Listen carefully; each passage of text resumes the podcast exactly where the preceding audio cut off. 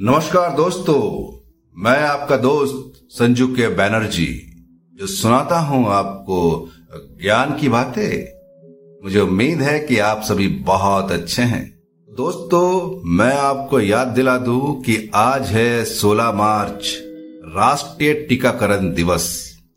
आज भारत टीकाकरण के महत्व के बारे में जागरूकता बढ़ाने के लिए राष्ट्रीय टीकाकरण दिवस मना रहा है।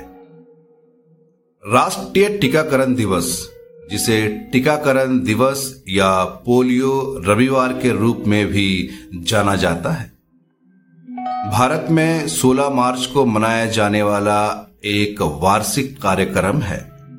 सुनिश्चित करें कि आप बहुत अधिक बूस्टर ना लें, क्योंकि ये आपके शरीर के अनुरूप नहीं हो सकता है।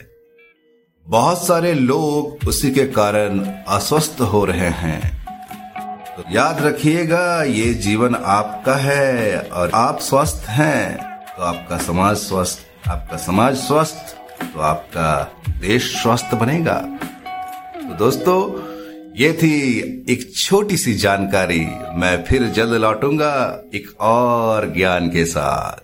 मैं कोई और नहीं, आपका दोस्त संजू के बैनर्जी जो सुनाता हूं आपको ज्ञान की बातें।